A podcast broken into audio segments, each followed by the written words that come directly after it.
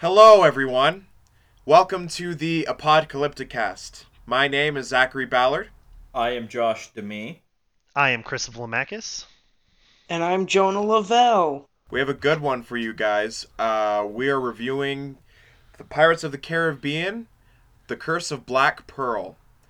We figured uh, we did Muppet Treasure Island last week, and uh, we wanted to we wanted to go with the pirate theme uh, this month, and because uh, you know Thanksgiving and the Pilgrims were basically pirates and took and pillaged the the Native Americans' land and stuff, so we we figured With this was a good month to do it. So Jesus Christ. without further well, there ado, is a little. There is a little bit further ado. We do have a guest tonight. we do have a guest. Uh, we have we have Ah, Chloe yes. me here. Hi. Yeah. Oh, Chloe. She got in because of nepotism. Um, you know, Uh, no, she's she really runs the fucking organization. Uh, so you're, just you're not like, wrong. She's the head of the Somebody's gotta Ponzi keep you guys on track. Yep. we, All right. we might have a B-roll one day of our meetings to to show to people out there, and then it'll be like, oh God, no! it's a seven-hour B-roll, just so you know. Hell yeah. All right. Now, without th- further ado, uh, I can't speak tonight, but this was a really good movie. I was uh, I only watched it when I was when I was a child, and I didn't I didn't really like it because I was a child and and I thought it was boring. But after watching as an adult and being being versed on the world of entertainment, I really thoroughly enjoyed this movie. Yeah, like obviously this movie, um, it spawned a whole franchise of Pirates of the Caribbean movies that's technically still lasting, but uh, but because of certain current events, may not be the quite the same. But Yeah. um, it it also very much follows kind of like with what we said before Muppet Treasure Island and a whole lot of what you would consider good pirate movies. It, it it's definitely a good like adventure film. Yeah. Oh yeah, Oh yeah. yeah. Well, and I I would also say that um, Curse of the Black Pearl is one of those adventure films that is um, it's a little bit deeper than you would think. There is an actual theme that's not just let's go on an adventure. Oh yeah, like well, we could just jump right into theme Let's- and everything yeah, like that. That's yeah, that's what I um, was thinking. Yeah, yeah, yeah. It's uh oh man, yeah, there's there's a couple of things when I when I was rewatching the film because it's been several years since I've watched it too. Um like there there there's a a couple of different themes, honestly. Like what what does it mean to be a, like be a good person and can you be a good person while also being a pirate kind of like that sort of like Yeah. morality um Like, all, all, are bad guys always bad? Is the yeah is like kind of how I was putting it. Because multiple times throughout the movie when they're talking about Will Turner's dad, Bootstrap Bill, he uh they everyone kept saying that he was a good man. Like he was a Yeah, well, pirate. And and I think yeah. my favorite line regarding Bootstrap is either you can accept that your father was a pirate and a good man, or you can't.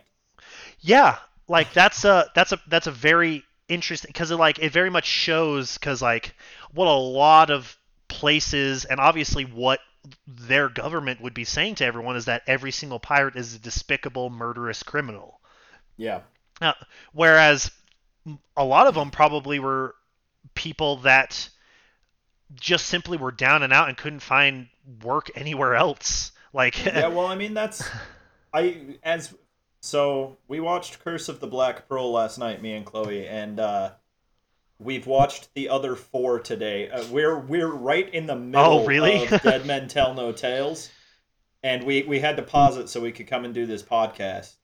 Um, and so yeah, no, I've I've been watching pirates movies literally all day. It's the first weekend that I don't have any script writing or audiobook editing or auditions or anything that I've got going on, so I've just been lazy as crap.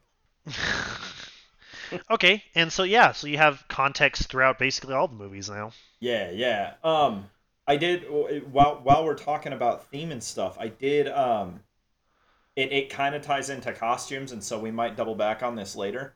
Okay. Uh, but last night, as we were um, as we were watching the first movie, Chloe asked, I asked what is the what is the purpose of the the hats? Like the the three the tricorn hat. the tricorn hat because all hats are made with some sort of usage or purpose. And I was like, what is their purpose? And so Josh started researching it. Yeah, and I, uh, I I did some research and I looked into it, and the tricorn hat actually comes from the Spaniards. Uh, the Spaniards had those big, wide brim hats that would like be floppy and all over the place. Uh huh. Um, and as their navy was sailing, they were trying to figure out a way to keep that status symbol of the hat, but get the floppiness out of the way so that they could hear better, they could see better, and they started pinning up the brim of the hat. And if you had your Oh, hat wow. pinned up, you were a respectable sailor. You were somebody who could go out and and the Spaniards Oh, could yeah, trust that you would I do never knew that. Yeah, that those are Um, def that's definitely questions that a, a lot of people, including myself, never ask. Is like why Yeah. why did their hats look like this? But yeah, so respectable people had the tricorn, right? And when we're looking at like theme, can a pirate be a good man? There's only one pirate consistently shown with a tricorn hat in that entire movie, Yeah, and it is Jack Sparrow. yeah. And then Barbossa has has the wide rim. Barbossa Yeah. has the big wide brimmed hat. Although, and But this is something that like if we wanted to do the other movies, we could delve into. Uh, as each movie goes on, Barbossa's hat becomes His hat, more and more yeah. pinned up. Oh, that's what. I was just Yeah. gonna say. I'm going to. I was planning because I'm in a pirate mood now. I was planning on rewatching those movies as well, but I'm pretty. I'm actually far more familiar with the those movies than I uh, the middle like three movies than I am in the first and the latest one. Yeah. um, mainly just because of how recently I've watched them. But that that is a pretty interesting thing. That's like it very much shows like they're like with the theme and a little bit characterization with costuming and everything like that about like going with that like who is who is quote unquote good because like Jack Sparrow is selfish throughout the entire movie, obviously, and Yeah. very much 90% of his plans are him trying to go for him not dying, him being released, him getting the pearl back. He's all an that sort of Yeah, he is an anti-hero. He does like he doesn't want harm to be brought upon like like Anybody. Will. Like like when he tells Will like just stay here and don't do anything stupid and then Will fucking cracks him over the head with the oar. It's like Yeah. Will Will is being his own fu- like antagonist in that sort of scenario. like Yeah, well, and you also watch Will like um, at the beginning when he's the blacksmith and just a blacksmith, he's got a tricorn hat, and then by the end of the movie, he's got one of those big musketeer hats. he, yeah, yeah. I I and it's that's only something pinned up on yeah. the one side. Yeah, we could talk. Uh, let's mention that He more in, becomes a uh, in costumes. Before yeah. we move on from Jack real fast and Yes. Jack's personality, and yes, he is selfish, but yes, he cares. Um, I would also like to mention that at one point in the movie, Elizabeth mentions that he took down an entire, you know, like raided an entire town, took down entire ships without Yes. firing a shot. yeah. Like he avoids violence. He causes chaos, but he does not actually want to. he's kill yeah he's people. i'm not sure if there's there's like a name of that type of character but it's the type of character who is very good at fighting but uses it to like to Get out of yeah trouble? to get out of fighting but because everyone f- fucking hates their guts eh, they the town basically destroys itself trying to get to them Yeah. and and he does do that yeah I wanted to I wanted to say something. I I Yeah. really I really enjoyed like the the ending line where um her dad basically says piracy itself can be the right course. And and Yeah. it, it just it just made me think of like um like we've all grown up in Utah and we've all like like pirates were persecuted and I looked it up because I was wondering if they're in the Caribbean, would would these pirates be be white? And I looked it up, and they were like English, like they were like English and European sailors who just like Yeah. got shipwrecked and just needed to get food and stuff, and so like they just became pirates. But um, Yeah. I I think it's I think it ties really well into if you don't fit the norm, then you're excluded and you're automatically bad. But that doesn't like, and I I wrote Make down you your circumstances don't make you good or bad. Your actions do. Yeah, and like I, I kind of like um how they didn't paint what the norm and like the like Elizabeth's life. She obviously wasn't very happy in that life, and like no. Like her father like I don't think was painted in a negative light really at all, except for the fact that like she he was really pushing for her to marry this man who I had completely forgotten is like years older than her. Um, There's Because- a timeline. Actually, actually, He's, eight not. years older than her. He's eight years older Okay, Yeah. that's Eight years not the craziest, but like No. when when you see that opening scene and he's like still he's like at least a young adult and she's a kid, like it Yeah, looks like she's 12 there and he's 20. And Will That- is 12 at that point. that too. threw me for a loop. I was like, holy crap, I he's like that to- much older. I used to feel like it was so gross. Like as a kid watching this movie, I'm like, that is absolutely I- I don't think it's but then gross. as an adult, I'm like, that was so normal for the Yeah, time. it, it was normal, and like looking at that eight years, honestly, was It's a little a out. big uh, yeah, deal. like it, it- he could have been 20 years older and like all that. But obviously it was just like her her life and her living under the norm made it so like yeah she has uh she lives a cushy life but she's being pushed to marry a man that she doesn't really love. She so that he can raise in status. yeah so he can raise his that i mean i kind of think he he genuinely has feelings for her Yeah, like I, I I think he does but I um, think it's also he Yeah, he's marrying the governor's her, daughter. but also marrying her would raise his status. That is true. Yeah. I, it is a duality, I believe, within that. I, I mean, I- um, I think I think it shows that he has those feelings for her when he says to Will, "Don't think that you're the only man who loves Elizabeth." yeah, it shows it there, and then also at the very end where he's just like, I, I hope the like when he tells that he knows that Will made the sword, like he says, uh, he's like, I hope the man who takes as much like something like takes as much care in in his With the rest craftsmanship of his life, he, Yeah. the care he puts into the sword, he should put that care into the rest. yeah of his life yeah yeah like that. that's uh and that that very much shows is just like he better like it's kind of one of those uh kind threats almost like a a fatherly like kind of threat to like a, Yeah. like a kid take care dating of her. yeah you Or better like a- take care like of her an older or brother. yeah take care of her or i'll fucking gut you like, Yeah. like- okay um let's let's go on um what do you guys want to cover next I kind of Uh, want I to talk about we- story. Story. Story is a good a good next step. What do you got, Zach? A Um, plus for story. So, I really, I enjoyed the story, but there were there were a few moments where I was like asking questions. I was like, wait, why, like what, why was um Will in the ocean, and like why was um and then they were like answered later on in the movie, but like they had a lot of locked boxes, but they didn't let you know that there were locked boxes. And so there were just moments in the story where it kind of, I was kind of confused as to what was going on, because a lot of I yeah, I feel like at the times when they give you a little piece of information, were brilliant. Like you don't know what's going on, but then they give you a piece of the puzzle, and you're like, oh, and then it, you know you get yeah. to put a little piece together on your own, and then a few minutes later they'll give you another piece of information. Like, oh, that makes so much more sense. And I actually loved that.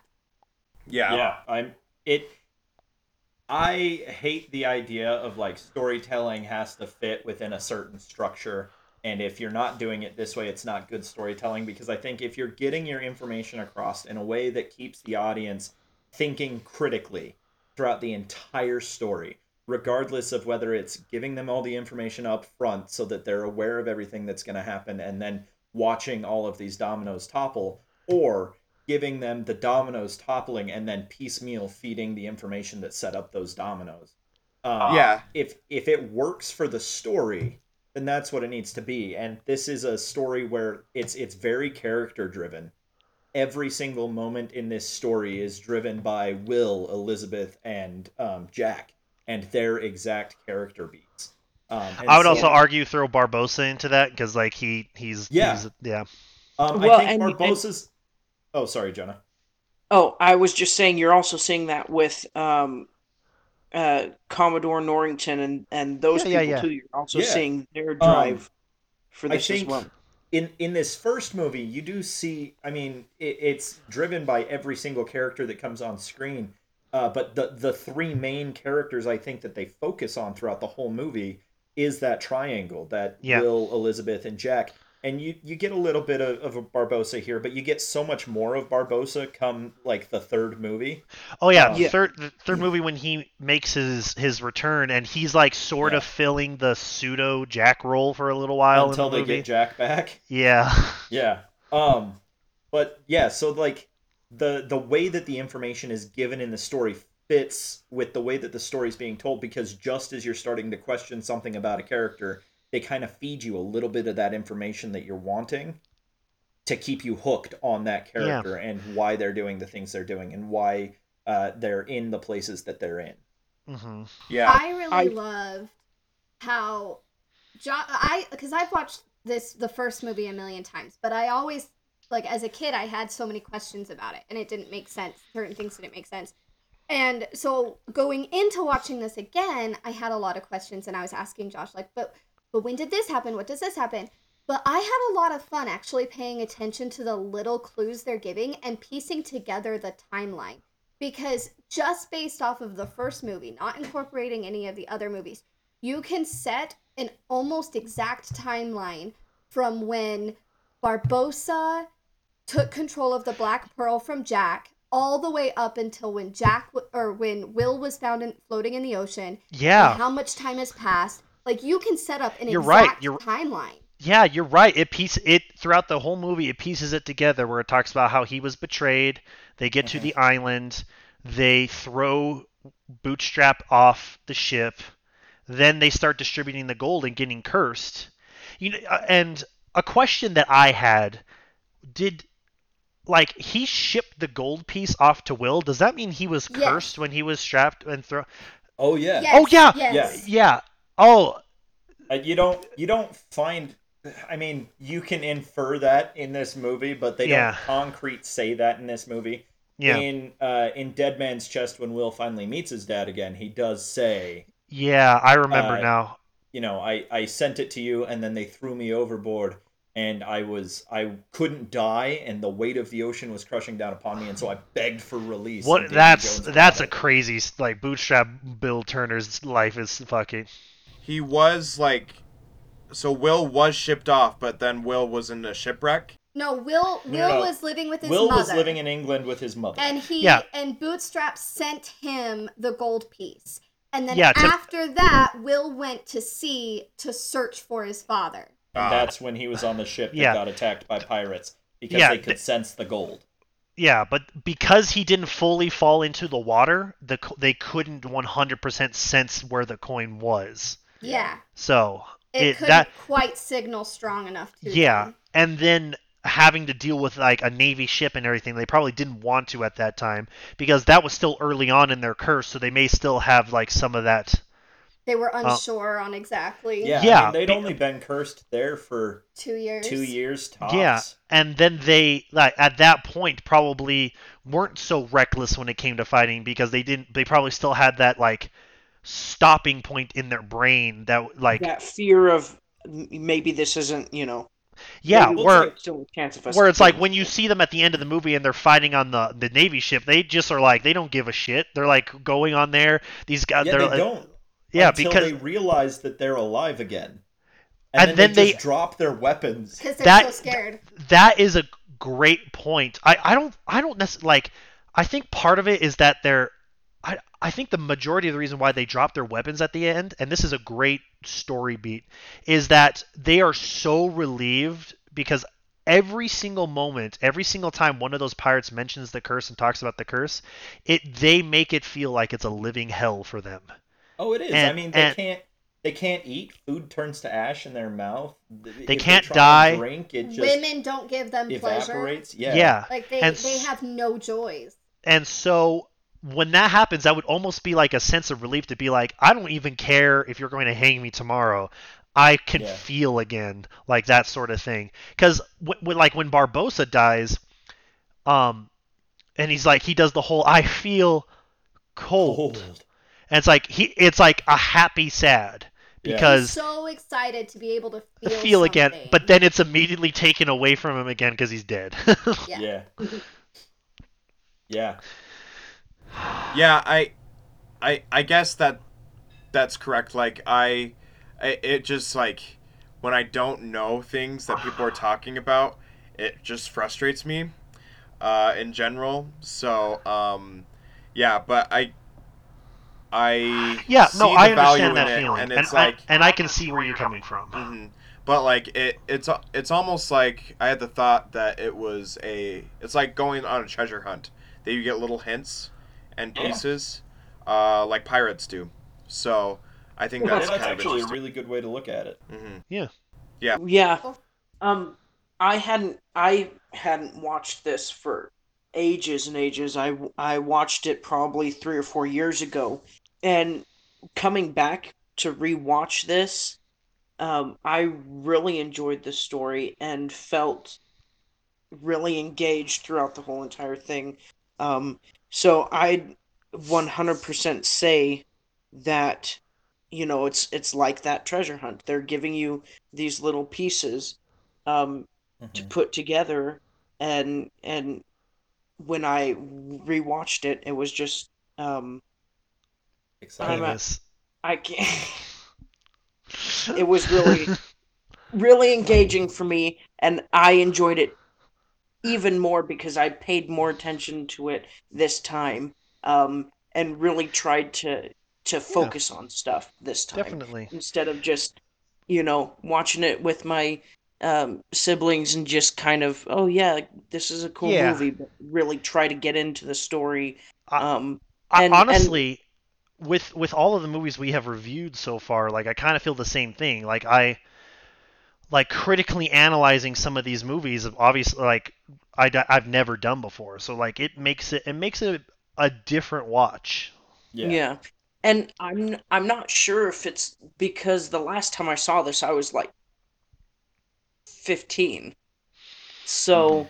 That's I'm a not sure possibility. yeah. if if it's if now I'm watching movies a different way because I'm an adult now and and I look at stuff differently or whatever but this wasn't just for me a now a fun movie to watch to be entertained you know it, I was watching it and there was stuff that I didn't even realize was going on that Mhm. when I rewatched it this time, I was like clicking and I was like, "Oh, I never noticed that." Um, in the and throughout the whole entire series, um, because when my sisters were up here, um, we watched everything. We watched all of the pirate movies, um, and I was yeah. picking up on all these all these subtle things that I wasn't realizing, like s- things that aren't quite like, oh, you know, that's you know that's so obvious. I I know that, but it was just like tiny little story things um, that they put in there that reference to another film, um, and so it was pretty cool. And then I don't know if you guys um, saw the if you saw this it's a it's a short film it's about eight minutes long but it is it happens before curse of the black pearl. Um, and disney put out it's called wedlocked. Um, you can probably find it on youtube because i showed it to my sister when she was up here and we found it on there. But basically it shows the it shows what happens the reason why those two girls walk up to him in Tortuga and slap him in the face. It Oh. shows That's awesome. why. That's why that's they did pretty that. cool. Yeah. Um, Well, I mean- and then it also shows why his ship is sinking in the first scene. Um, That's cool. so it was pre- it was pretty funny to watch the movie and, and something that I was that's such a, a funny moment. You know, these ha- he's getting slapped in the face and his ship completely sinks and he just steps right off the top of the mast onto the dock. To to watch that and then go back and and watch this short film and then put that together makes the joke even more funnier.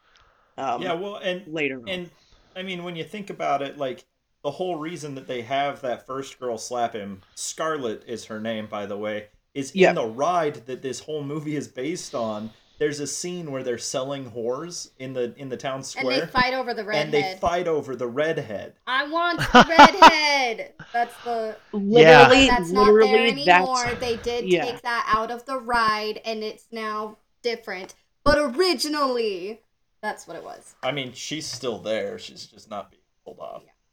That's cool. That's we'll, cool. We'll have to watch I'm gonna it. have to go watch it as soon as I finish Dead Men Tell No Tales. All right. Well, we just spoke about uh, about how the story is character driven. Uh, let's talk about acting and character. A plus. yeah. Um. Obviously, you have to you have to look at uh, Johnny Depp's portrayal of, of Captain Jack Sparrow, and and Captain Jack Sparrow is, um, specifically in this movie is is is a v- very charismatic, not smart character. No, but he But is he is He is the greatest pirate. Well, you've okay, ever he he's smart when it comes to combat, and he's smart when it comes to talking to uh, talking to people and He's and really- tricking people. He's really good at getting out of sticky situations on Mhm. the fly. well, and, and like He's Yeah. really good at improvising. distracting people while he's setting up his escape. Like right, Yeah. he he, he talks. So he has a very and very if you watch narrow him while he's talking. If you watch him while he's talking, every movement he makes is to set up for an escape, and it's almost like watching him talk is like watching those scenes from the Robert Downey Jr. Jr.'s uh, Sherlock Holmes movies, where Yes. you watch him break down exactly what's going to happen. You're just watching Johnny Depp bullshit his way across the screen while slightly moving things. Yeah, And you And don't then- notice And that's you, what he's doing. you don't doing. really notice what's going on until he starts like actually triggering the escape, and then people are like tripping over furniture and like gold pieces are going everywhere. With like, if you'd been paying attention, you'd know that these things would happen. yeah, you're you're right. So he he's he's smart in that area. He's very well knowledgeable and He's very savant. well experienced in that in that in that field because he's been Yeah. doing that his entire life. Um, but like obviously, like th- th- I I don't know. It just uh, like it, he's more charismatic than a genius. That's that Oh, was yeah. the point I was Oh, trying yeah, to get for sure. across. oh yeah, and he he is played like like what you were just saying everything you just said on top of being odd um Yeah. just being odd and they and it's almost fourth wally break uh, like breaking when they mention it a few times in the film where like when he's when he's talking to um the first mate Gibbs. Yes, and he's just like, oh yes, that explains the, and he just does the whole, like he does. I feel like it's Orlando Bloom just doing an impression of, of Johnny Depp in that situation, but it's, uh, and he's like, no, that doesn't explain it. he was like that before.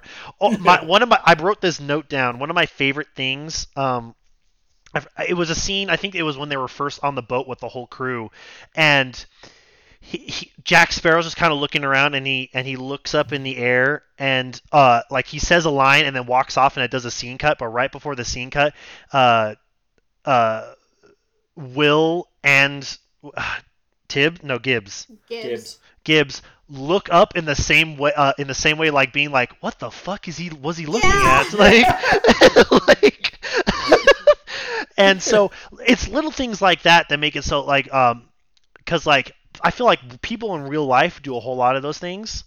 And a- as you go down with each character, it's just like obviously, like you look at at uh, at um, at Will uh, at Will Turner and everything like that. He uh, he's very uh, like they each have their own almost different parts of the world where you can tell these people come from. Like Will was raised for the last handful of years adjacent to upper upper society Yeah, I mean, and being a blacksmith a and everything. blacksmith who needs Yeah, he was raised adjacent to society while wanting and pining, obviously falling in, uh, being in love for for years with Elizabeth, and Elizabeth pro- having some of those same feelings for him, but also wanting wanting the mysterious and the chaotic nature of like piracy.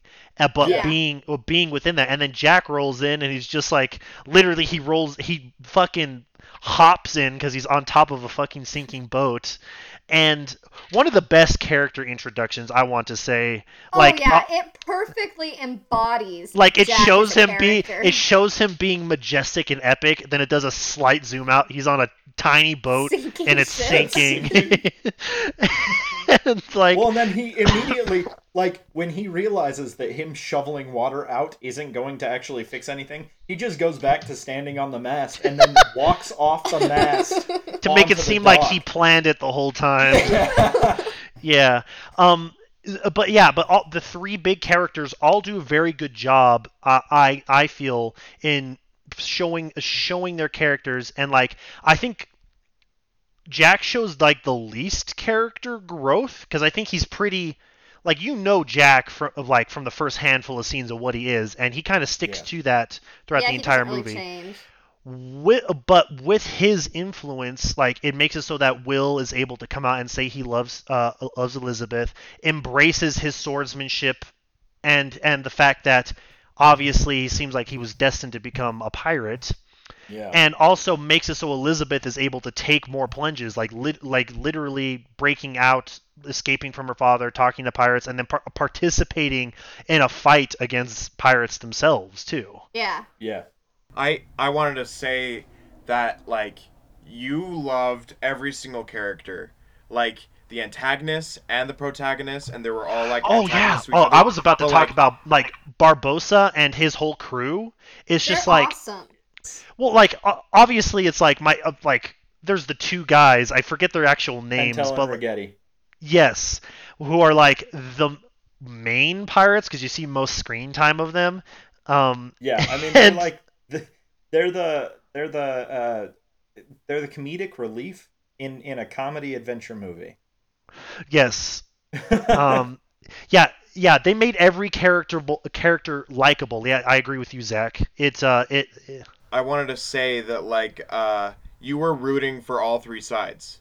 Like you wanted Yeah. all Oh, yeah, three sure. sides to Yeah, get what they want. there was a point where I'm like, man, I feel so f- bad for Barbossa and his crew because, like, sure, they're assholes, sure, they're mutineers and everything like that, but who would you wish, truly wish that upon?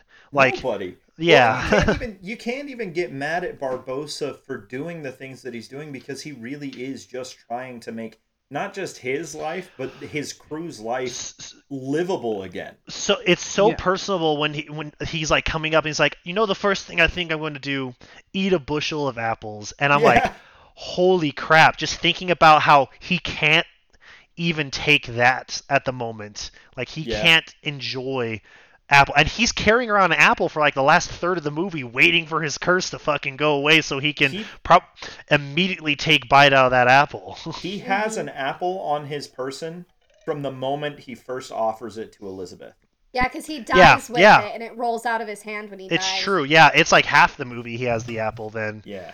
um, he also has a bowl he- of apples you in can his even office. see it sitting in his in his chest area of his jacket when she runs out of the captain's quarters after he oh, offers Oh, the thing, really? and he comes Yeah. out and he goes, "You best start believing in ghost stories, Miss Turner.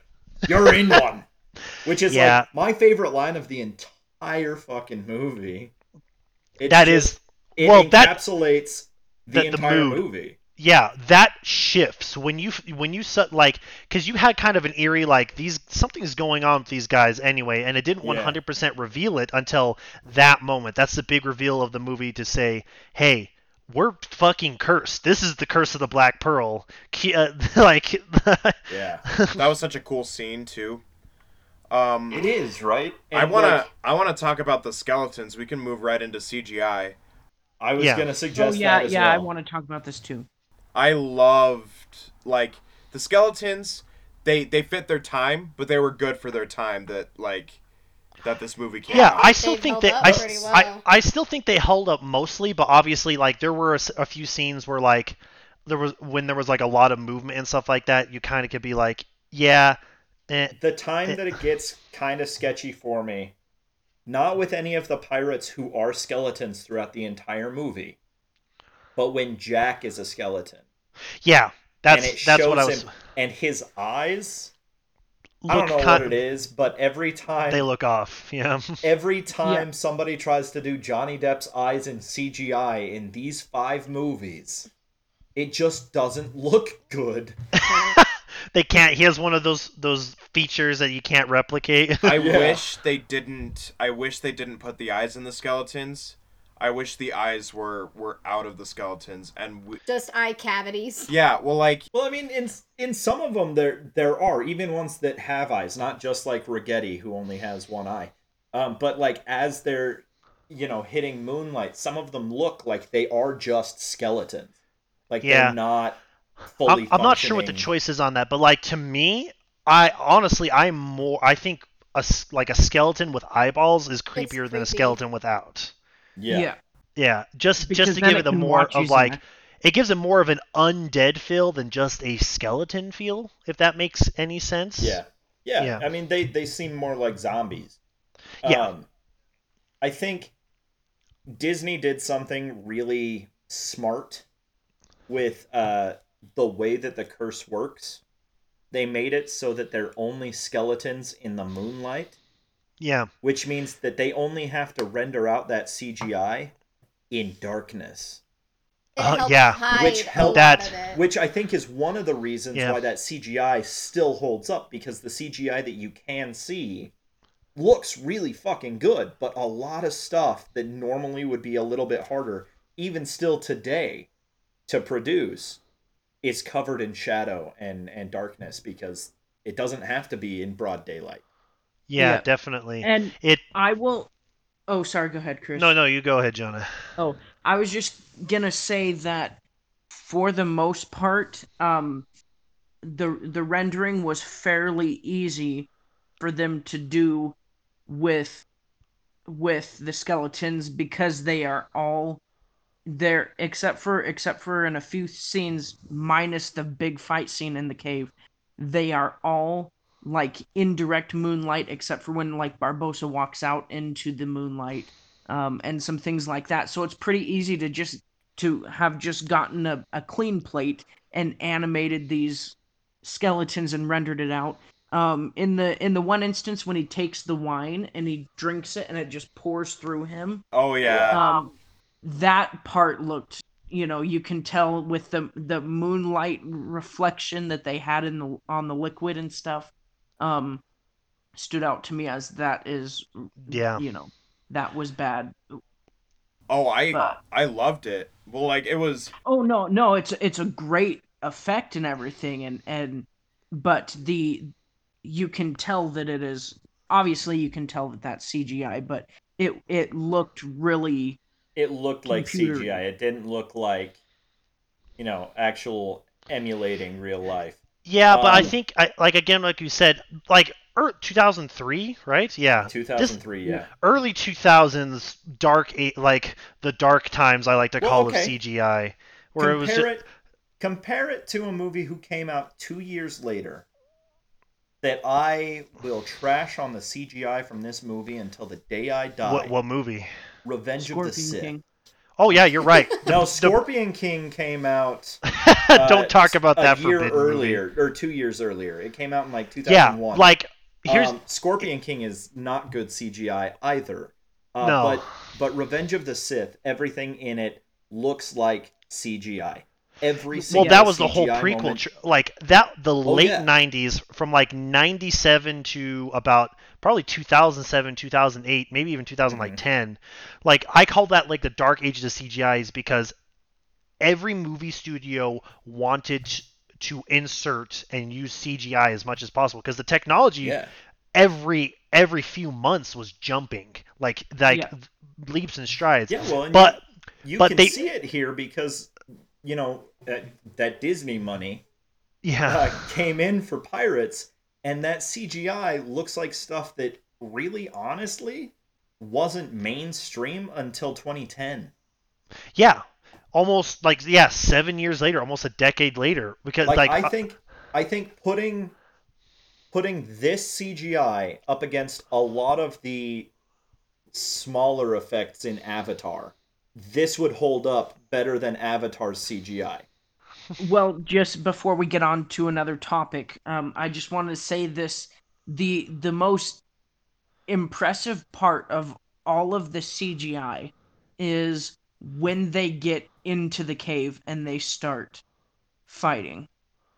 Yeah, and it's back and forth. Yeah, that is is Yeah. really I- seamless. Yeah, between- I love I like I love the scene. Like I'm going to incorporate with that scene cuz it's technically like when the whole sequence like that fight uh, uh, combined with the pirates walking on the floor, Oh, C4. I Yeah. love that. Um, but like I had never noticed before, and I guess maybe it's because like it's ingrained in your brain by this time that that's how the curse works. But like the pirates that are underneath the shadow of the ship and the ropes, you s- their parts that are underneath the shadow turn back into human. Yep.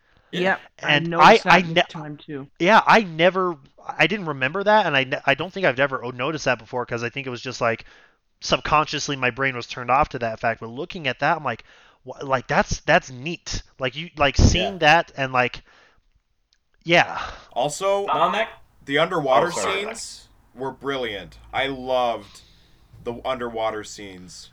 No, I'm pretty sure. I I don't know if if the one where Jack and uh, Will are underneath the canoe is CGI. But the Um, one that where the skeletons are walking under is definitely CGI.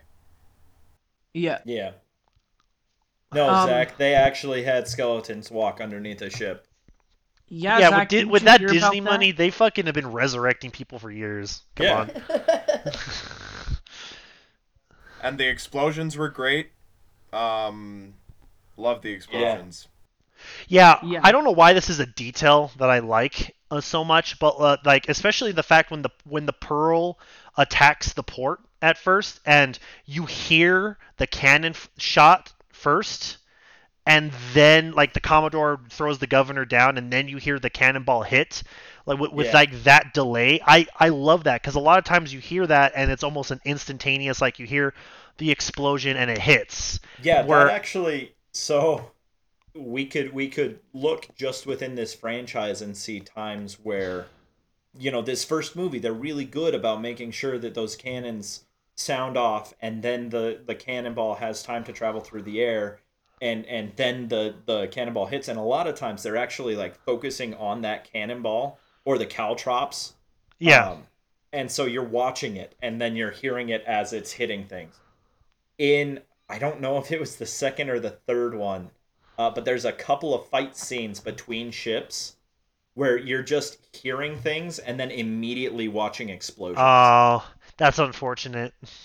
And it's well- it's not like it didn't bring me out of the movie. Like I still really enjoyed the movie, but it just they could have done that in is- the black yeah. the Curse of the Black Pearl as well, but they didn't. They they went that extra step. Yeah. Yeah, well, I mean, like, I don't think they definitely didn't expect it to like, in terms of money, like that was a lower budget film, and like, Yeah, they- I, um, I'm not so sure. Hold on, let me look. I, well, I mean, I don't like if you look at it, they definitely didn't expect it to turn into a franchise. No, Like- that first movie. I mean, there's ties. I mean, Um, yes, there there are ties, like obviously with Jack's compass, and it's Yeah. like here he's going off in an adventure, but it's like it's one of those open end things where it's like, it's open ended but not really open ended at the same time.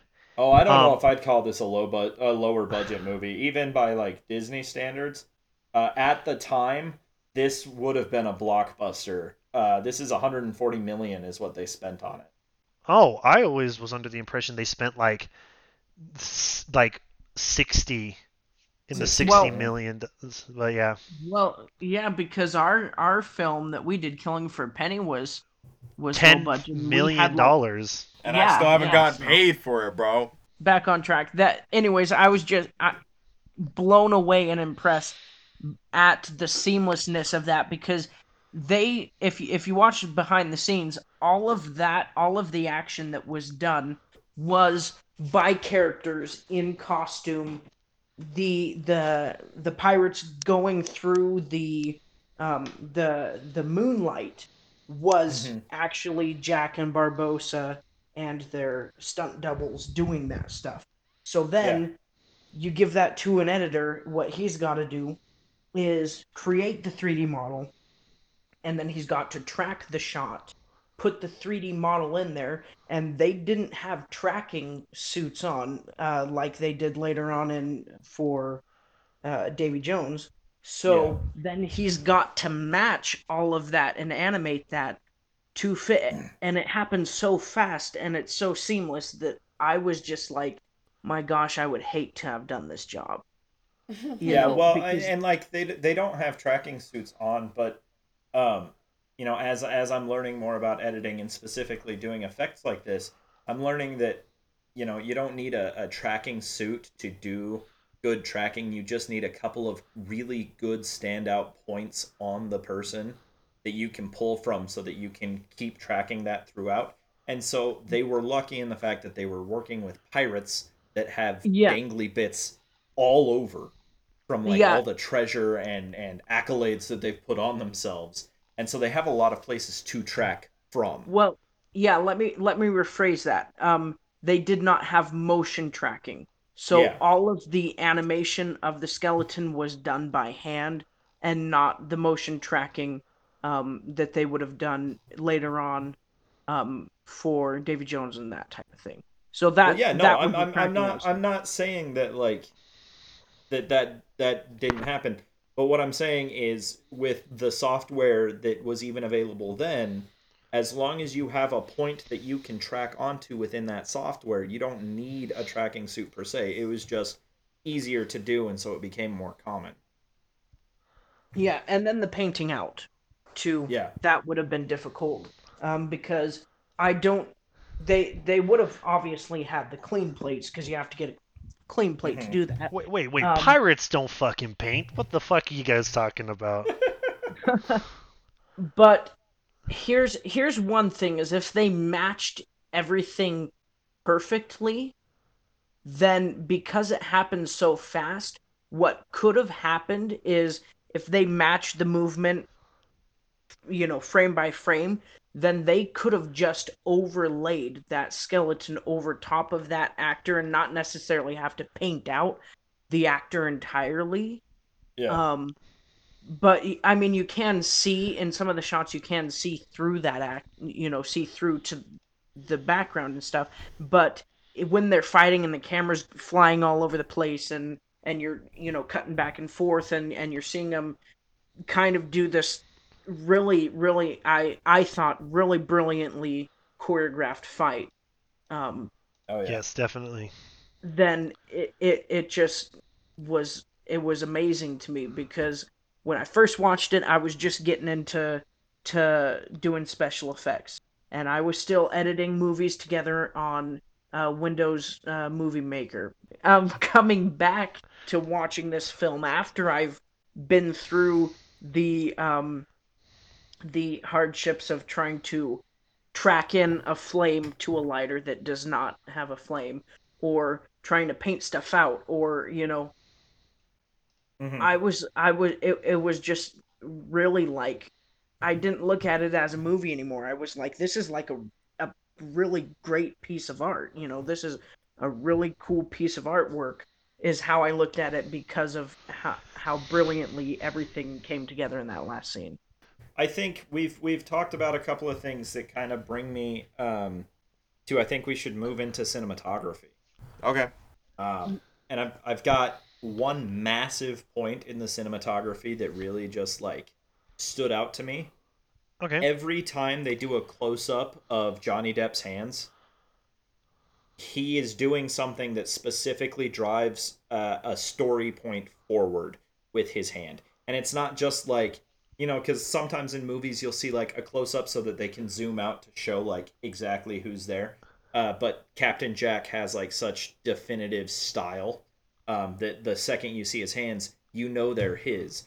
And there's a moment when he's in the jail in Port Royal, and all of the all of the attack is going on, and there's moonlight coming in and hitting the ground, and he's reaching for the bone, and his hand goes into the moonlight, and nothing happens. Right, so you immediately, if you know what what moonlight is in this movie, which at this point you shouldn't, you you can tell Jack's just a normal person. Uh, but then, like, not even three seconds later, two two pirates come in and they're talking to Jack and they step into the moonlight and you can see that they're not human. Oh wow, yeah. And it's Um, also and then- fore, foreshadowing It it is foreshadowing because Um, he and reaches for the bone, and it's, you know, yeah yeah. it's it's like Oh, I've been reaching for the bone all day. Am I right, boys? well, and then the the last time they zoom in on his hand, the, the last time they zoom in on his hand, you see him reaching into Cortez's chest and picking up four pieces of gold. And then it cuts to Barbossa, and then it comes back to his hand, and he's counting, and he drops three pieces of gold. And then you you watch see as him he, do pa- he palms the, the Yep, fourth piece of gold. push it into uh, uh, palm. Yeah, that was Yeah. pretty cool. That's way cool. And so- I didn't notice that. yeah just like the the the forethought that went into every single shot even even shots of just an actor's hand hmm um which i mean you know is used often but just it it felt so subtle every time his hands are on screen if you're not paying attention if you don't know the story beats that are coming up you might miss these moments I I want to talk about how the lighting felt like it was in the time period. Like, because Yeah. sometimes, sometimes in different movies, um, the lighting doesn't feel quite right, but the lighting definitely like with I I specifically remember the um scene where she's talking about not wanting to marry him, and uh, there's the candlelight, and I just thought I just thought it was really cool. the candlelight and then the light from the fire where they're heating up the coals Yeah, under her. it, there was a lot. There was a lot of natural lighting, and I'll, and I'll throw like firelight into being natural lighting and everything in there Yeah. too. Yeah. And and obviously that like we keep hitting on that's a very important aspect of this movie is light.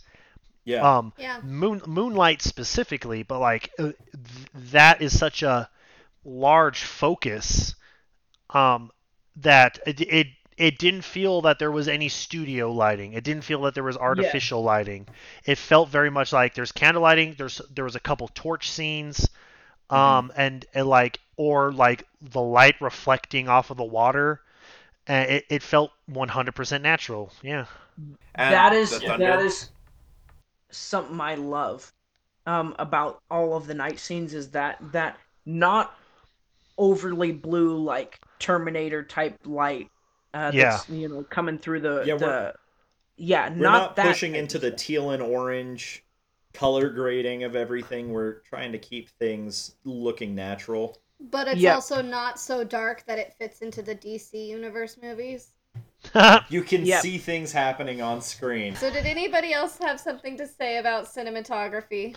I don't believe so. No, no, I don't have anything else to add. Like that, uh, I thought it was. I do. It, the, well, I, I guess I'll add that a lot of the shots, a lot of the long shots and like panning shots of like the main characters felt. This, this is just going to be a vague term. It felt adventurous, if that makes any any it felt fucking epic sense.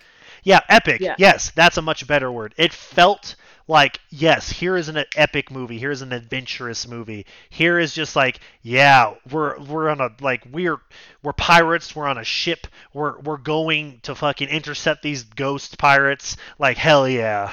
yeah i think uh like what you're talking about is littered throughout this movie they do a lot of those establishing shots of multiple Yes. characters uh you know standing epically um every time i think of that outside of the pirates of the caribbean movies my mind immediately goes to that scene where you first see dinosaurs in daylight in the first jurassic park Yes. and they're they're zoomed in on the jeep and then they pan they you know zoom out and pan and you just see everything and it, it all feels epic but that's like every single time you see multiple characters in this movie that's kind of what it feels like um, definitely. before we moved on move on from cinematography i wanted to touch on the color grading um, Oh, I've got some about the color grading too. Um, but really quick before you get to that, I just want to say one more thing about that moving epic shot thing.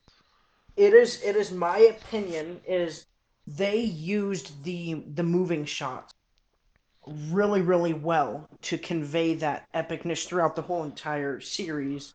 Um, but Yeah. especially with this, you get that sense of epicness when you when you have that moving shot of going in on a ship um, or you know flying over um, you know those type of flyover shots and everything that you get um, really give you a sense or like when they pull back and you see uh, later on in the series you see these two ships and they're fighting and there's that that smoke and everything really gives that sense of of that epicness and and stuff so i think they really used the movement really well in this and not overuse stuff you know overuse that that movement Yeah. um, but they I think they used it really well to help drive that story and create this atmosphere of that feel is something that I've always loved about the about the pirate movies and and I've watched all these other movies but I get that feeling when I watch uh, the pirate movies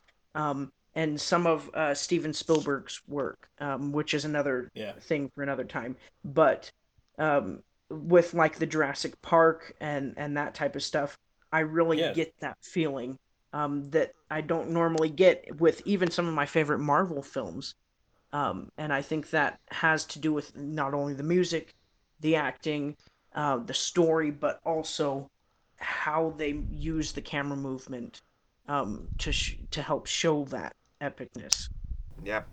Yeah, yeah, yeah, yeah. Um, so yeah, moving on from just camera shots and things, the color grading in this movie, uh, I think they did something really brilliant. Uh, that again is subtle. Uh, when you're when you're following Jack, and it's Jack centric story beats. The color grading is bright and and you know showing this is the Caribbean and and this is this tropical beautiful place. When you're following Barbossa, all of a sudden the colors kind of feel a little muted. You're kind of seeing Yeah. the world Oh, through wow. Barbossa's eyes. There's haze everywhere, and so you go from having these bright popping colors following Jack to having this muted thing with with Barbossa, and then you go to like Will. If you're following Will, everything's still you know bright because most likely he's near Jack, but when it's focused on Will, things are uh, still fully saturated, but they're darker colors Yeah. and it just I think the the feel of following each character through just the color used when viewing the world through their eyes is super well done here and and not something that I've noticed in a whole lot of other movies. There's not a lot of times where I'm watching a movie and I'm like, "Oh, we're viewing the world through this character's eyes because the colors look like this." Yeah. Um. J- just like on, on a point that I, because I know it's it's gotten criticism time and time again. Like if we talk about like a lot of the Marvel Cinematic Universe, um, Yeah. the Marvel Cinematic Universe, most of their movies are very muted in colors. You don't you you get a color palette obviously with like the characters and everything, but it's almost as if like they're they're afraid to go with that extra sharpness if that makes sense. uh, That extra Yeah, I- change. I like mean- it, it all has the same feel is what I'm going for. Whereas like what you're saying in here, this this movie very much is like here's this scene and it may have most of the same characters, but we know who whose point of view we're viewing it from. Yeah, which which kind of you know uh, relates back to story and giving you like Jack isn't always a reliable narrator, right? No. So when No. when the color grading becomes bright and vibrant, you kind of start questioning the things that you're seeing on screen because chances are they're not going to turn out exactly how you're Yeah. thinking they are going to turn out. Um, Will is a very honest, reliable person. So when you're viewing the eyes, you know, when the colors get dark but they're still fully saturated, you can trust what you're seeing.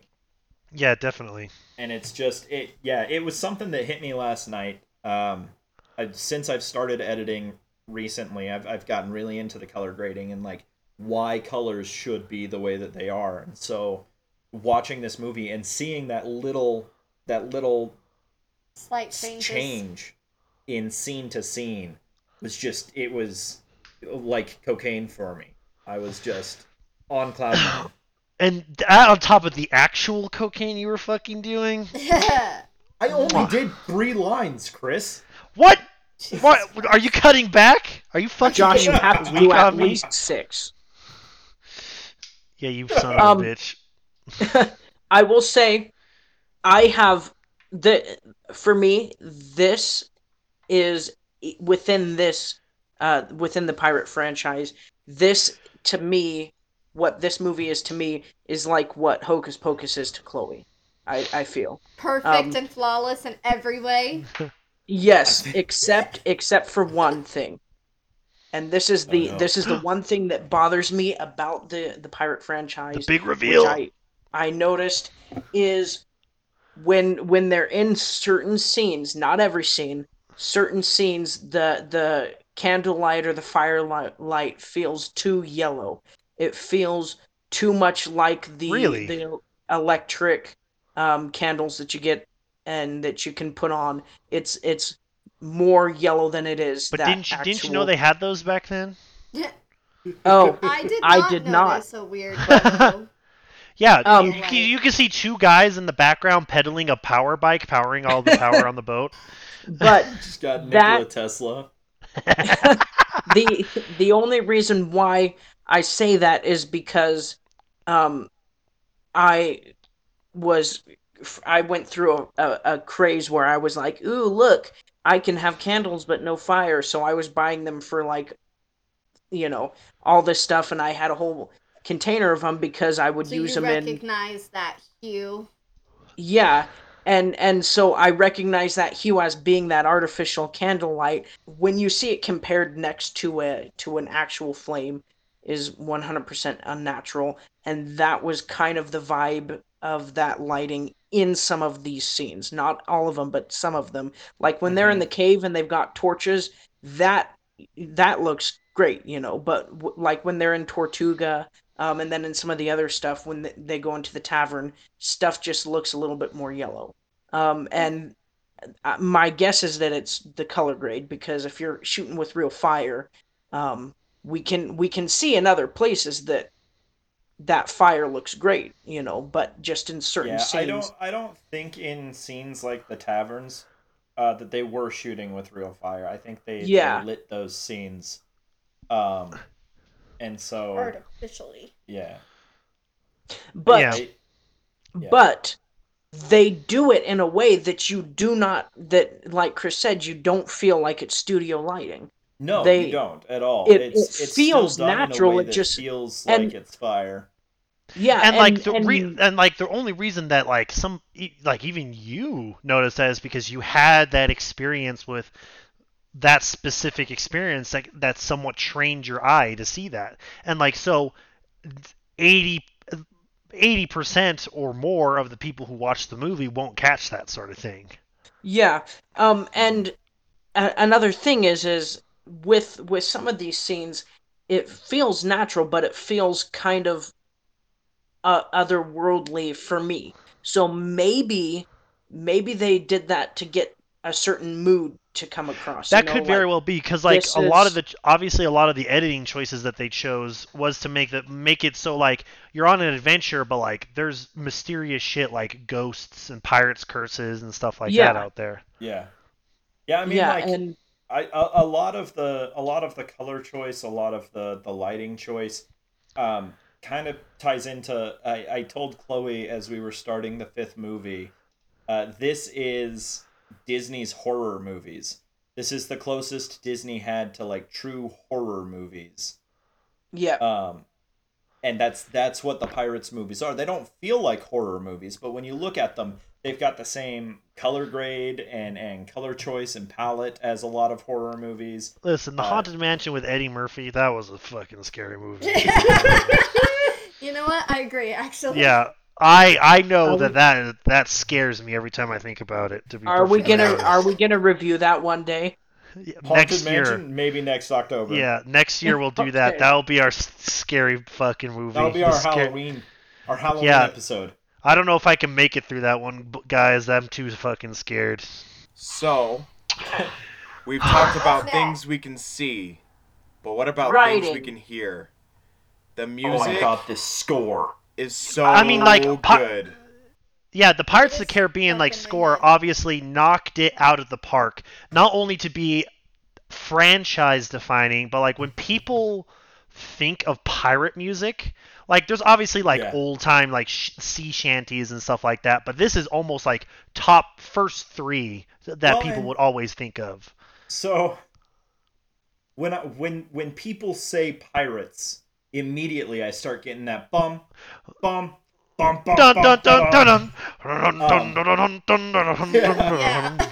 But then the very next thought that I have is uh, we're devils and blackguards and uh, really bad eggs. Drink up, me hearties, yo. Yeah, yeah, yeah. And- it, and- it it has that like and like she's singing she's singing that uh, like the song at the very beginning when she's a kid too. Yeah. Yeah.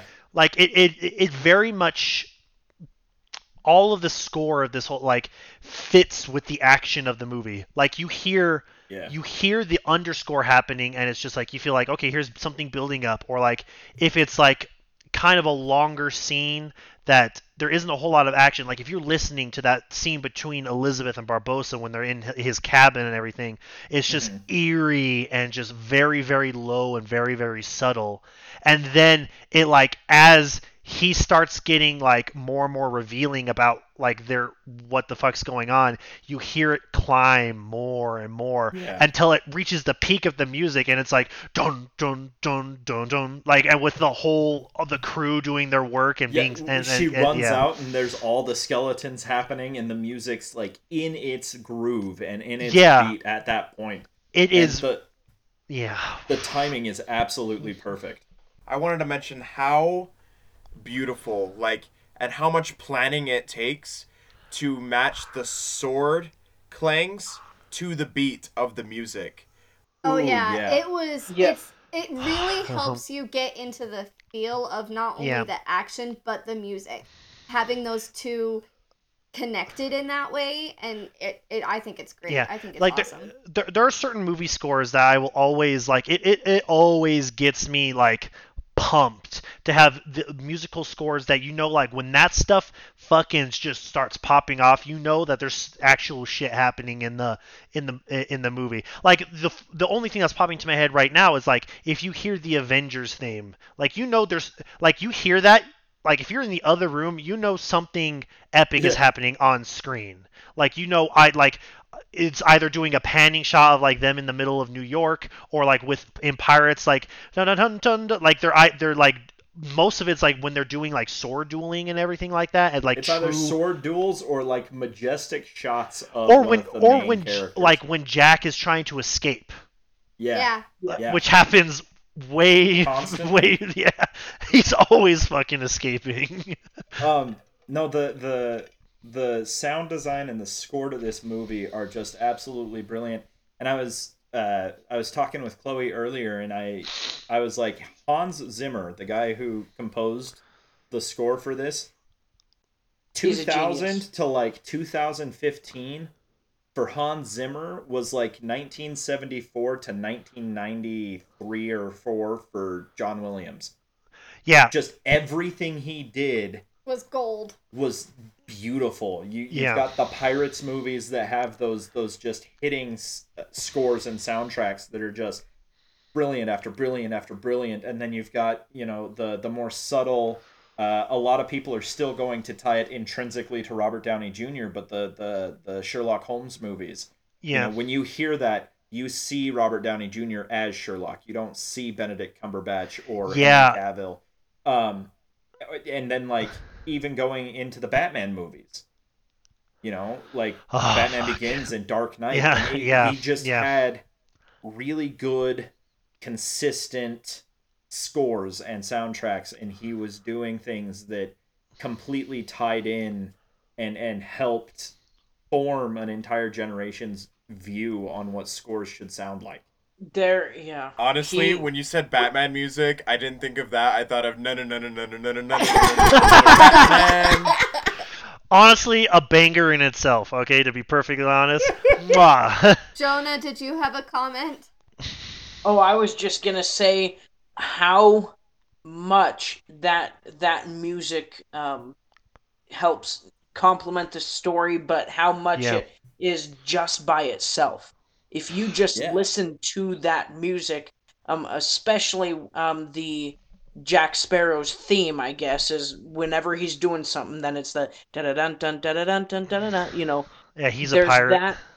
Yeah, um, but then, but then even like some of the other stuff, like uh, um, Davy Jones, his theme, the that he has on his, Oh little- yeah, his box, that Yeah. is yeah. an extremely beautiful theme that they that they have, and listening to that, like when on my way up to Salt Lake, um, from St. George, I just listened to that music, and if you- if you just listen and and and focus on like the strings and and the the trumpets and and all that type of stuff, you can. You, you get that feel without even seeing the pictures You and can and hearing visualize the whole stuff movie, yeah. yeah, Yeah. you i can Yeah. i can hear a song and i can put the scene with that and and and and it's just what hans zimmer did was amazing with that whole entire score hmm um Yeah, I I mean and it's one of my favorites it elevate to it elevated the movie. Like it really yeah. does, yeah. and not just the movie, but pirates. Period. Like uh, last week, we talked about how Treasure Island super influenced Pirates of the Caribbean. But the last time I read Treasure Island, I listened to the Pirates of the Caribbean soundtrack while I was reading. that makes it, it makes sense because like the music Yeah. sounds even if you have no context like It's it- I- pirate music. you feel the music and it's like yeah there, it feels it's a first and foremost adventure music Yeah. obviously This, and then it's just like what you would hear searching Yeah. for treasure or being on the high sea. Like it's just yeah definitely Yeah, Oh, it was it's so good. good. it's good. um um with the with like the music and uh, it made me think of um jack like swinging uh and i wanted to talk about sets but more specifically the moving set pieces i yeah i thought those that were ti- very that ti- well done yeah it ties back into what we were saying about how like Jack Sparrow was uh he he was always planning and trying to figure out his way of escaping out of a shitty situation, which he was always in a shitty situation. That's Like, why he's so good at getting out of them. yeah, because he like uh, he he stumbles upon them, um, and so like it's like the usage of like within the first couple of scenes, him using that ca- uh, that cannon that was being lowered onto a ship to get away, and then the cannon breaking the dock, so that caused hell. Him being flung over and that causing hell, and like him him doing all that. Just that small, compact like. 10 square yards of area Yeah. so much happened right there that was critical for the set to be fairly on point. Oh yeah. I would have to reset it just to film it all again. Yeah, can Yeah. you imagine having to reset that cannon like four or five times? Yeah, because like Oh my god. even if And they made it so that those bo- that yeah even if it was like maybe it was a half weight cannon and those boards were meant to break more, still having to reset that shit like multiple times would be such a so pain. Much. and then and then so and then it's much. it's non-stop after that like he goes into the blacksmith everything was interactable in that blacksmith uh, like blacksmith's home and then there was the donkey with the with the wheel everything was crit like critical Poor with the set everything seemed to be like thought of and quite possibly like part of me likes to think in situations like if they did reshoots of that scene where he's like rummaging trying to find a tool to break himself out like what if they did multiple takes and like johnny depp just did different things every single time probably I'm did. I'm pretty like- sure think- that's what happened. i mean i mean I part of think- me like yeah. looking into that scene i feel like that almost certainly happened and i was like uh, like man they made it so all this stuff was interactable everything that was metal was supposed it like that was supposed to be metal was metal and it, it made it it made it feel like obviously this is a world where things are going on besides um, Jack Yeah. Sparrow and and the gang. Yeah, I mean, there's some movies where like, actually, we could we could talk about a, a, a Marvel movie here, and quite honestly, my favorite Marvel movie, Winter Soldier. Yep. When you're when you're watching, you can see people moving, but set pieces aren't often moving unless the heroes are directly interacting with them. Yeah. Winter Soldier, in the Pirates, we'll talk about just Black Pearl, but really it, it goes for the whole franchise. Set pieces are constantly moving, regardless of whether characters are interacting with Yeah, them or not. because that ma- gives a sense of realism to it. Yeah, it gives a sense that like happens in the real world. Yeah, because like the world doesn't revolve Hmm. around any single being. It's like it you have to doesn't? take. Well, it revol- it revolves around. Uh, uh, uh, I couldn't make a joke. I'm sorry, guys. I just couldn't think. Me. Of it. My improv okay, died there. finish your thought. Um, but yeah, no, it doesn't go around any single being. It definitely makes us. It, it's just like, okay, wow, this just just so happens that they're running through here, and so and so is there, or that happened to be there. It felt like the world was alive, and I love Mhm. feeling that the world, like, it's like this movie is supposed to have like obviously it has the mystical aspects of it and, and the magical aspects but it is supposed to be have a good chunk of it grounded within realism Well, And- there's characters that keep questioning everything that's happening. Yeah, Like, even to the like, be real. sh- like she's yelling at them, it's like, "Oh, they're cursed," and he's just like, "Oh yes, we were told." Ha ha ha. Closes it, and like ten minutes later, they're getting fucked by zombies, pirates. It's Yep. like, I mean, that's because Beckett is an idiot, but yeah, or uh, Bennett. Bennett is the one that puts her in the room. Yeah. Beckett's in the second movie. Um, but yeah, no, I, I just this is the way that the sets moved, the way that the sets interacted, not just with uh, the actors, but with each like each set piece. Uh, it it did feel real. It felt grounded. Again, you can see that Disney money hard at work. Just everything is like super researched and and built to hell. well, here's here's something that I found out um, recently that was actually really interesting, um, and this completely goes to something that I don't know if we covered or not. It kind of goes under the character thing. The fact that Jack Sparrow runs around and says "savvy" all the time, um, Yeah.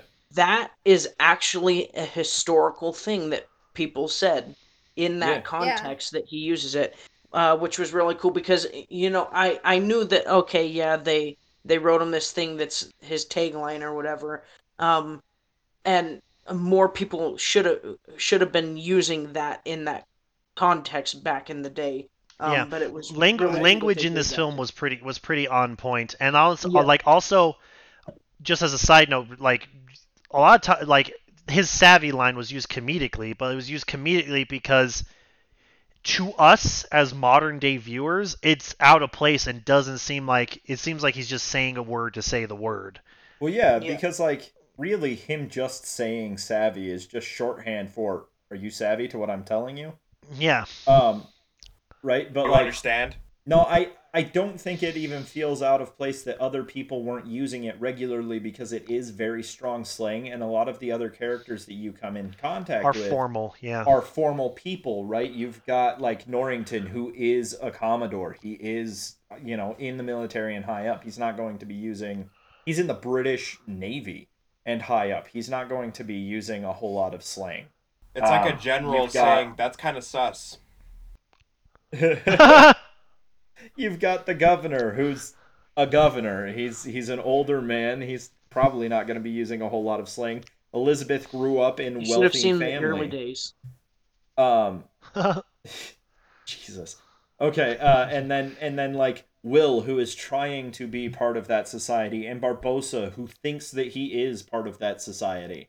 So you've Well, I got mean- a whole lot of people who are looking down on the fact that there's a whole lot of slang being thrown around by Jack. Like everybody looks at Jack like he's an idiot, Because he is. and a lot of times he is, but really he's just uh, honestly being natural with his language. He's not trying to put on airs at any point. Yeah, definitely. Yeah, and again, it just makes it feel like more real, more relatable. Like that's always su- that's always a Mhm. good thing, unless unless the purpose of your film is to make it feel like, wow, this this feels odd, this feels weird, and then that's when not being real or relatable is okay Yeah, okay. getting into like vivarium territory. Yeah, yeah, yeah. Yeah. Yeah. Um, speaking of like the differences between characters, I thought like hair, makeup, and costumes um, really did really did well in um, showing the Yeah. differences between Yeah, we- each character.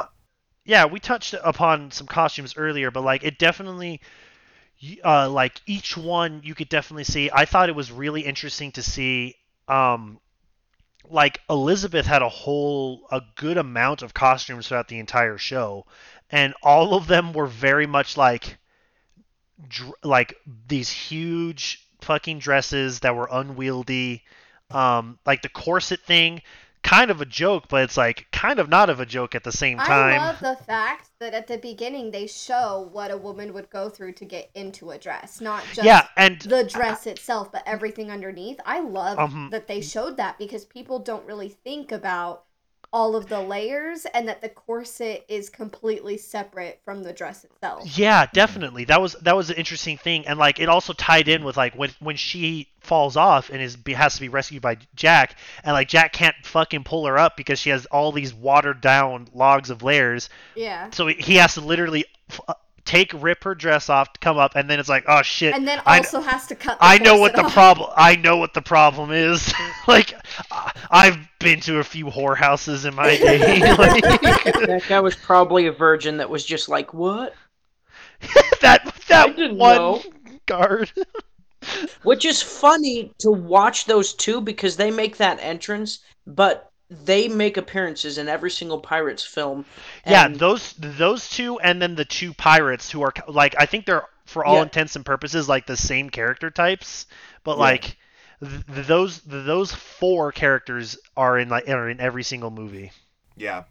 Uh, they are not. Not all four of them are in On Stranger Tides or Dead Men Tell No Tales. Oh, really? Okay. Yeah. Well, Anyway, Oh, I have my opinion about those movies. Uh, so I wanted to mention that she had an interview.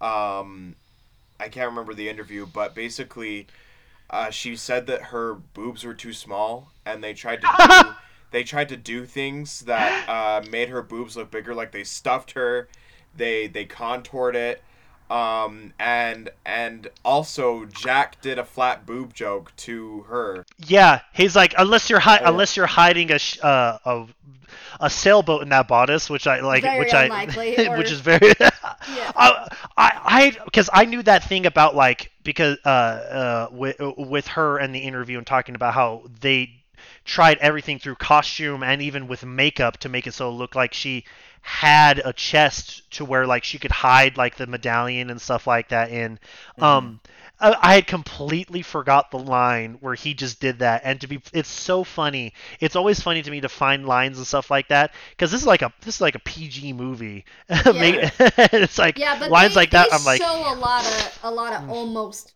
full boob for it being. I think this is PG thirteen. Is it the Pirates Is it? movies were Well, all PG I think- thirteen? She's had uh Keira Knightley has had um digital breast enhancement in some of her other films. Yeah, which which is unfortunate in the sense that they the, the the studios felt that they had to do that that they couldn't show that there's a bunch of different female body types. That's a whole other thing. We'll tune tune in soon. We'll talk about sexism in the industry, folks. Um, but I I thought it was interesting where throughout this thing Jack is very particular about his costume, about his clothing. Is like when he he has to have yeah, his gun. He has to have Yeah. his sword. and so, and, like, and, yeah. and, and you hat. see Yeah, that- well, like in this, is it the second movie where like he's very like he's trying He to find a loses his fucking hat, and he's he trying loses to hat- find a replacement the whole and he's movie. taking hats off like dead bodies or just people fighting, and he's yeah, just upset yeah, and the he's entire like time. switching hats and all that stuff. But the the the funny thing is, is that is is there's always this line like it happens throughout several things, but he throughout several of the films, but he's like, oh no, I have to have my effects. You have to give me those. You know, um, you have to give Yeah. me that pistol, that sword. I'm not going anywhere without my things. Right, Yeah. He's got a pistol with one shot, And Yeah, he and- and he it. won't yeah. add a shot to it or. Well, like obviously it's revealed pistol. later in the film that he is saving that shot to fucking Yeah. kill Barbossa, and Yeah. when he actually does it, like it makes it so like good. He managed. He he kept that shot. He kept it going, and he was able to keep that thing going. Also, he would have Yeah. kept that for at least ten years. Uh, shooting listen, revenge is a fucking motivator. Let me Yeah, tell you what. one thing that I think is is really cool is that all of that stuff was given to him to when uh, in number five when he goes and he does the thing to um uh what's Yeah. his name Yeah, You know, Salazar. Captain yeah, Captain Salazar. When he does that thing, they literally make him their captain. And so here we see Jack trying to he's I'm I'm a captain. It's Captain Jack Sparrow. All of those things was a symbol was tribute that you're our captain here take Yeah, take in his tribute. in his So- eyes, a captain needs that hat. A captain needs that Yeah, sword. so- a captain needs so- to look Yeah. a certain so- way. that is for for me when he first became a captain it was kind of like he's keeping all that stuff because for him that's what makes him captain is having that that gun and that sword and that hat um that was a symbol to him which is why he always is particular about what he you know Yeah. what he has Yeah. um, Um, yeah, and like all the costumes, every single one of them, they fit the period really well. Same with the set. Yeah, Uh, period yeah. was very strong, um, in this film. Um, I kind of wanted to talk about the accents. Uh, I thought the accents were brilliant, like, and especially like. Jack Yeah. Sparrow's. you got, yeah, you got like a whole uh like a spectrum. Uh, Yeah. so You got like almost every single British accent aside from Irish and Scottish. Like you got you got freaking high class received pronunciation all the way down to the slums low cockney uh grimy shit, you know. It was it was really cool. Accents were the accents were on point and it very much goes with characterization that you can tell how these people were raised what what realm of society they are currently in too. Cuz like uh, that combined with language cuz like there's that whole bit where um she she starts talking and uses a bunch of larger words and then Barbossa's like listen we're just sim- we just be simple pirates like Yeah. and, a- and then he then starts using fucking the big words. yeah, he's just like, and he's like, that means no, and I'm like, oh shit, that's like so funny because because like he had, I think Barbossa had what you would, Acquiesce to your request. yeah, yeah, I think Barbossa had what you would consider a traditional quote unquote pirate like pirate voice, if that makes sense. Oh yeah. yeah. Um, uh, yeah, yeah. When when when you think of pirates, when when somebody you go with, like, the "You do a R." pirate voice, it's "Arr, I'm a pirate. I have a I have Yeah, a so- and, and, and, a- and a best Yeah. friend named First Mate." yeah, he uh he wasn't 100% that, but he was in that realm and obviously that was a choice that was made and it worked very well. Yeah. Um but th- when you hear somebody like that, you automatically assume son this fucking guy, he's read one book in his life and it was a cookbook. Like fucking like it's like and like he knows how to read a, a rum bottle. He doesn't know these big words or something like that and he comes up and it does that that whole like 30 seconds of dialogue is Yeah. uh, works very well because of the accents in, in that. And so yeah.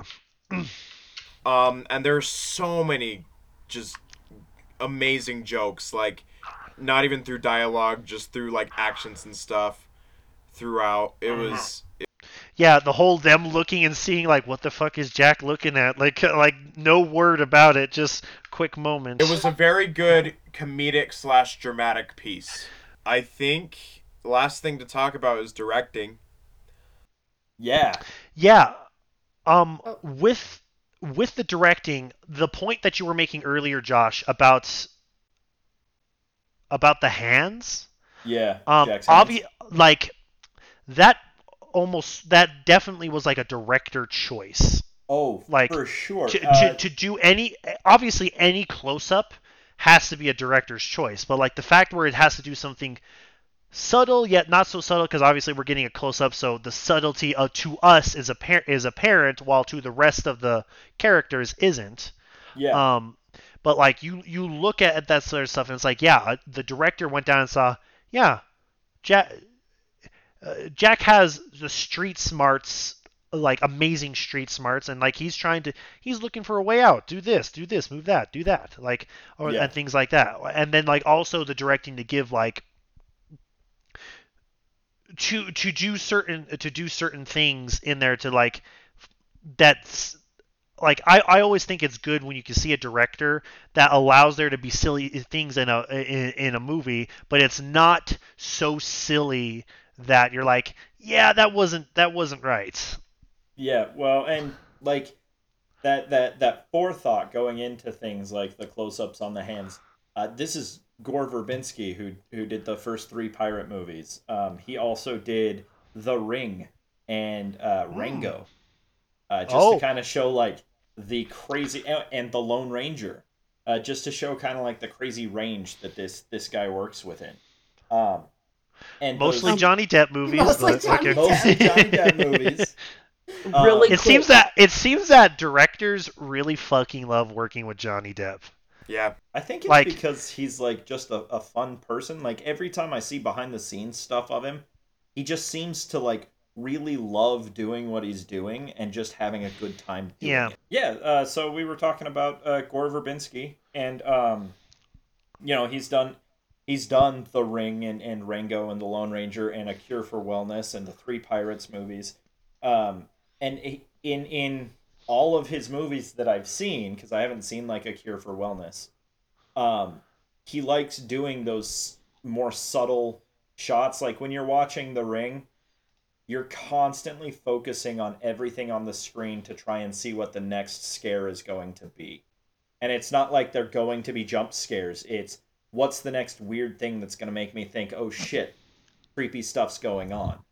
Um, and so to bring that feel into a pirate movie and, and have this focusing so that things are moving forward in a way that keeps the audience completely engaged. And I think he probably had a lot to do with how the story, um, how the information was divvied up as well. Um, because it just it fits with his his style. If he himself wasn't in there with the screenwriters helping uh, decide things, I'm sure he had a lot of say on who the screenwriters should be. And let's just I appreciate that he allowed Johnny Depp to improvise and do that stuff cuz that you probably noticed but that ending thing that bring me the horizon was not in Mhm. the script and that was 100% A lot of Improv stuff Johnny that Depp. Um Johnny and that's Depp does is improv. Yeah, a yeah. lot in there. is Yeah, and I I know. think it comes from you know he he had seen what Johnny Depp could do, because Johnny Depp had done quite a few things at this point, um, and and he knew he could get if he let Johnny Depp do his thing, he could get a really good performance out of it. Um, Yeah. I, I think this was a fairly well directed movie. I think that a lot of those directing choices really made this movie just like, you know, uh, last week we jokingly talked about S rank, but yeah, this would be S rank movie for me just based on some of the directing choices. yeah. All right. So, should we get to grading? I think we should get to grading. What are you thinking, Zach? I yeah, it had like this movie was a solid was a solid solid pirate movie and watching it I was like, yeah, this is like a pirate movie like with the skeletons with with you know, I it it really fit the genre and there were only a few like minor minor minor issues I had with it. Um but uh, that wasn't enough to to lower the grade, so I I give it an A. An A. All right. Chris, how about you? Yeah, I give this a solid A. This is definitely like this this um this fits under multiple categories for me, and I like it when when it, it does the check mark. It, it has fantasy elements into it, adventure elements into it, some action sequence. Um, it has, I guess, if you want to really consider it, like it technically is a love story in in a sense, but like it, so it, it check marks that box so much, somewhat, and it just does it all f- fairly well, extremely well if we're talking technology wise for the time, and 90 95% of it hol- will hold up forever Yeah. probably. Yeah, Uh, Jonah, what's your grade? Um, well, like I said, this is this is pretty much for me one of the movies that I feel is almost perfect. Um, it you know I didn't I when I walked away from this movie I was left satisfied. It it was one of those things where it's like man I I I it wasn't I want more and like you know they they haven't answered all the questions. It was like I want more because I want to see more of this. This was so awesome. Um, and but as a standalone film, I ha- enjoyed this so much. This is my favorite uh, Pirates movie. Um, this is probably uh, one of my favorite Disney films. Uh, up there in one of my favorite of the Disney films. Not like my top favorite, but it's up there. Um, at least in the top five. So for me, this gets an A plus. If if that's one of the ratings, I don't know. Yeah, that's possible. do Okay. Um. So yeah, this is th- for me. This gets like the highest rating that I can give it because of how much I enjoyed it and and stuff rewatching it as you know, not n- as as being a critic about it, but also just watching it to enjoy it and and to and to you know rewatch something I haven't seen in years Yeah. was I just really really enjoyed it uh, much more than I remember enjoying it the first time. Yeah, yeah. Um, Chloe. Um, I I have very personal feelings about this movie because it was one of my favorites growing up. But also looking at it, and you know, I don't normally watch movies with the intent of critiquing them.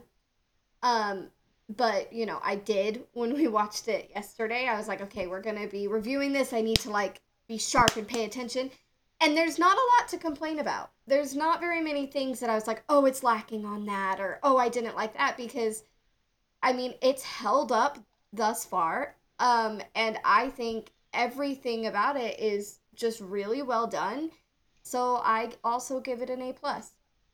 Yeah, I mean, um, so yeah, uh, getting into my grading when I when I watch a movie and I'm I'm critiquing the movie, what regardless of whether I've seen it or not, it always starts at like the absolute highest grade I could possibly give it, and then as I'm watching the movie, if I think of anything that would bring that grade down, that grade progressively comes down, right? So like I'm watching Pirates of the Caribbean and it's it's at that A plus S rank area and it's it's ready to go and just be you know one of the best movies that I've ever seen and by the end of the movie uh, there wasn't anything that brought it down so I'd also be giving it an A plus So we're averaging at an A plus.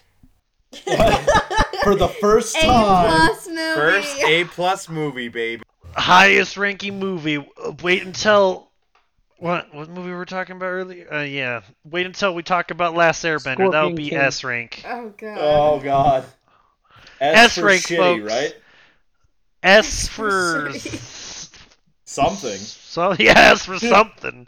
So thank you everyone. Thank you for joining us. Um Also, uh, we just released Haunting of Benson Manor. And look out for had- Change had- and Nightmare coming out in November. Keep an Yeah, eye out for them. I'm in Nightmare. I'm in Nightmare, so you know if you want Yeah. to see this pretty face, keep an eye out for that. yeah, keep Maybe an eye out watch Nightmare on YouTube uh, and the, uh, uh, the Tweetoverse, you know, it, Instagrams. Um, we have three LinkedIn accounts, you know. Um, every time we What? do one of these Chris makes a I've new got, like, 12. you gotta, guys, you gotta fucking build a network. You gotta build a network. All right. Um, Um, yeah, go uh, subscribe Horsemen. on YouTube for 14 Horsemen. Go follow us on Twitter, Facebook, Instagram, all of that stuff. Uh, we hope you guys have enjoyed this, and uh, we're out. Bye, everybody. Disney, don't sue us.